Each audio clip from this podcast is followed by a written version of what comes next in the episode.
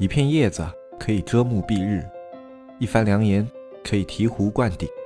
我们在前方披荆斩棘，希望后来者一帆风顺，共享商业智慧，共享创业成功。欢迎收听本期纸木淘宝内训。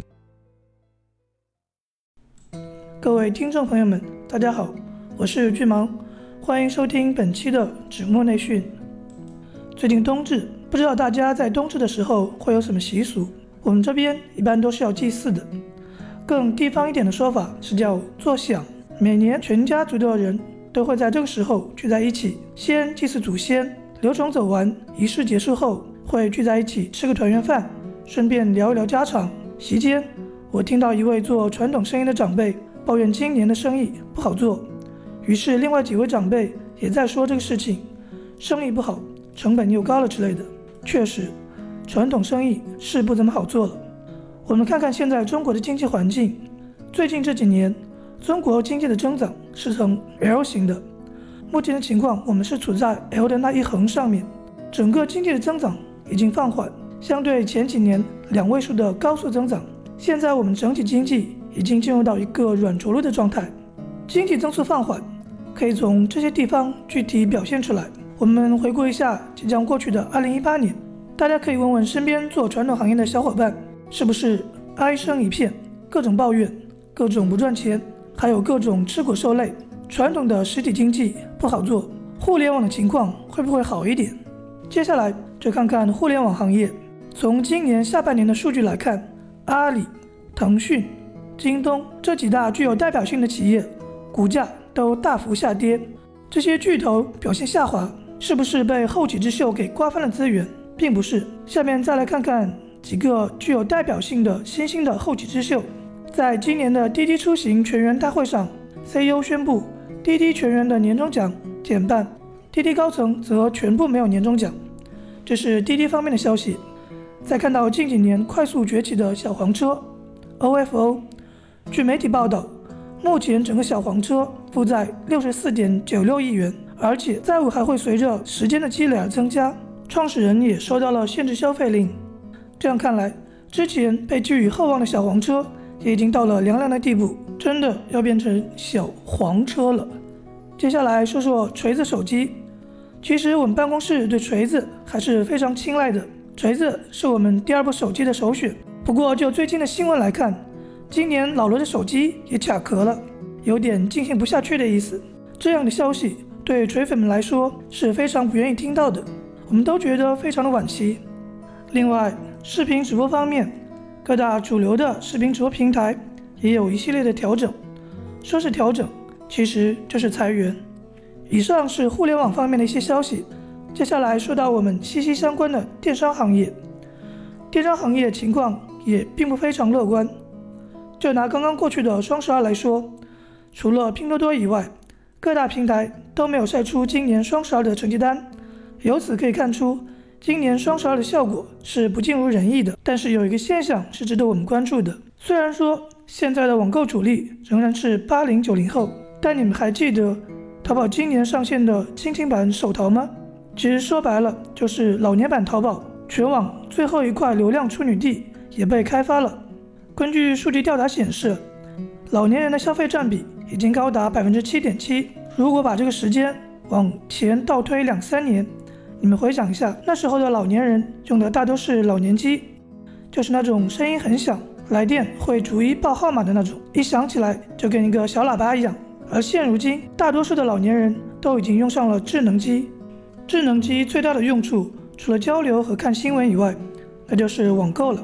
从之前的农村淘宝到现在的亲情版手淘，全网最后的流量也被开发出来了。所以，我们大胆的预测，就是在接下来，全网的流量。已经达到了一个瓶颈阶段，流量红利呢即将成为过去，迎来的将是一个流量枯竭的时代。作为一个平台方，比方说我们说淘宝，如果流量在可以预见的未来这几年它不能有一个增长，它的流量红利期已经没有了，流量即将要达到一个瓶颈的情况下，作为一个上市公司的投资人，对他们这个业务增长还是有需求的。一方面，用户已经很难增长了。而市场对于他们的要求还是要继续增长，那这个怎么办？要么就是借别人的流量，要么就还是那么一批人，但是他的购买频率要变得更高，就是说要种更多的草。刚开始，他把这把眼光放在了抖音上。回想一下，抖音最开始的时候是可以在微信端分享链接的，但是后来腾讯发现这个 APP 抢流量的能力太强，于是就关闭了抖音直接分享链接的口子。与此同时啊，腾讯自己开始召集并培养了一大批小弟，差不多有十几个 APP，去跟抖音争流量。不过呢，收效甚微，而且还跟抖音的母公司今日头条开撕，掐了好几架。然而并没有什么用。抖音现在还是全网流量最大的 APP。俗话说得好，敌人的敌人就是朋友。阿里呢深谙此道，于是就和抖音合作。在抖音上开了跳转淘宝的口子，就是可以在抖音开一个淘宝的购物橱窗，通过这个购物橱窗直接跳到手淘 APP，就可以购买到相应的产品。不过玩过抖音的人都知道，它上面的内容呢太多太杂，因此在抖音上面转化其实也不是很理想的。当然不排除有几个通过抖音做成爆款的，但总体上来说这个效果是一般的。在这个时候，淘宝明白。不光需要流量，而且需要优质的流量，于是就把眼光放到了传说中第一种草圣地的小红书上了。小红书这个 APP，我们已经关注了很久。经常刷小红书的人就会发现，它里面内容会比一般的淘宝产品详情页优质很多。为什么？因为小红书的内容更多是关于产品的一些体验报告，对产品会有更细节的描述。这时候。作为用户会很容易被圈粉，也就会被种很多的草。这里我可以跟大家分享一个小故事。我有一朋友自己做电商开淘宝店的，产品质量很好，但销量却一直保持在不温不火的状态，没有出现过什么爆款。可是突然某一天，店里的一款宝贝销量暴增，开始不明白什么情况。后来从客服那边得知，是小红书上的一位大咖在店里买了一件商品。之后，这位大咖觉得这个产品非常好，就自主写了一篇推文放在小红书上。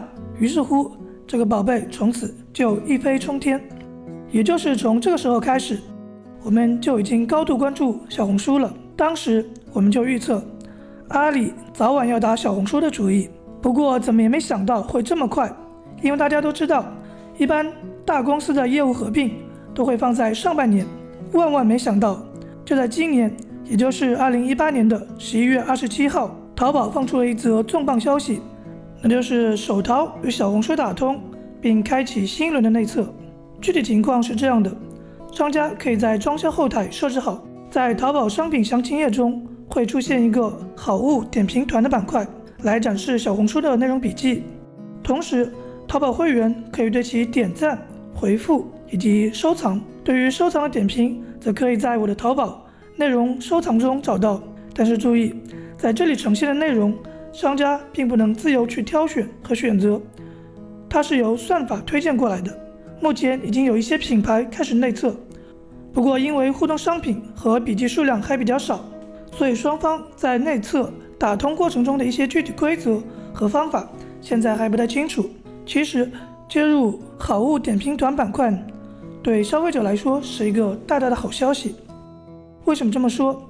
因为现在各电商平台的评价体系都是统一的固化模板，爆款商品的好评甚至可以长的占据整个屏幕。但这种推销对于现在的消费者来说，显然已经失效了。因为经过这么多年电商的发展，消费者的购买行为已经变得成熟和理性，所以对好评这种东西早已经形成免疫。纸木电商社区，这是两个淘宝人发起的电商社区。黑泽大海吃过淘宝的亏，尝过淘宝的甜。现在他们想让更多人尝上淘宝的甜，少吃淘宝的亏。你是否对外面学院动辄千元的课程费用望而却步？你是否因为时事消息慢人一步而后悔不已？现在加入纸木淘宝社区，这一切都将不是问题。只需每天一元钱，畅快阅读各个学院千元系列淘宝课程，更有外网精选图文内容，一手干货、最新规则、实时玩法，严打预警。你需要的一切，只要每天一元，让原本大卖家才有的资讯内容实时呈现在你的眼前。三百六十五元一年，没有比这更超值的电商社区。每天一元钱，让天下没有难做的电商。说到这个好评，做了这么多年的运营，我可以跟大家分享一下淘宝卖家的一些玩法演变。最开始的时候，一些卖家发现有好评晒图的产品，它的转化率会比没有好评晒图的产品好很多。于是这批卖家就想办法做了很多的好评晒图。至于想了什么办法，我想大家都是心知肚明的。这样的好日子持续了一段时间，后来有心细的买家发现，所有的好评晒图。都大同小异，再加上一些商家的自曝，所以好评晒图这个方法变得不那么有效了。这个时候，就又有一部分卖家想出了新的点子，就是做中评。中评的内容也显得很有心机，比如说会这样写：商品质量非常好，价格也很合理，就是物流太慢了，给个中评，这是怕你骄傲。你们看，这样的评价在不知不觉中既做了一波广告。又甩了一个锅，可以说是一举两得。于是有些商家靠这样的做法，又过了一段时间的好日子。后来随着玩法的普及，这个效果也就慢慢差下来了。在这个时候，又有一部分生猛的商家饮鸩止渴，玩起了伤敌一千自损八百的法子，就是布局差评。虽然说是差评，但里面的内容写的比好评还要好。不过这种方法危险系数太高，这里就不建议大家去尝试了。玩的不好，把店铺给玩死了，那就得不偿失了。话说回来啊，不管商家如何刷好评、布局差评，最重要的一点就是消费者在购买产品后是否能让他有更好的购物体验。据我们目前所知道的，好物点评是用大咖来引流带货，因此可以让消费者从大咖的一些点评中更好的了解产品。这里需要给大家解释一下大咖，小红书的大咖。都是粉丝用户自己筛选出来的，而大咖之所以被用户所喜欢，是因为他们拥有大家所喜欢的内容。如果有一天他们不再拥有优质和大家喜欢的内容时，掉粉是小事，很有可能让自己身败名裂，甚至退出这个行业。所以，大咖们对于产品的选择是非常慎重的，而一些草根大咖们则更加的严苛。因此。我们通过一些大咖的推荐，可以更好的了解产品，以及对产品价值做进一步的认可。对于商家而言，就需要更多的把精力放在产品、服务和内容上，去自己的领域精耕细作，在同行中拥有自我的特色，才有可能让大咖们看上并帮你推荐。就是说，首先你得过得了大咖们的法眼。所以。对于一些做劣质产品和假货的商家，就不会再有机会了。下面说的就是今天的重点内容了。为什么说手淘打通小红书跟中小卖家没什么大关系？接下来我们就来打个比方，比如说你现在是一个做手机的小卖家，产品自己生产，你整个原材料、工艺、质量标准跟小米都一样，甚至在某些方面还优于它。但是这时候你去找大咖。让他去推一下你的产品，他会愿意吗？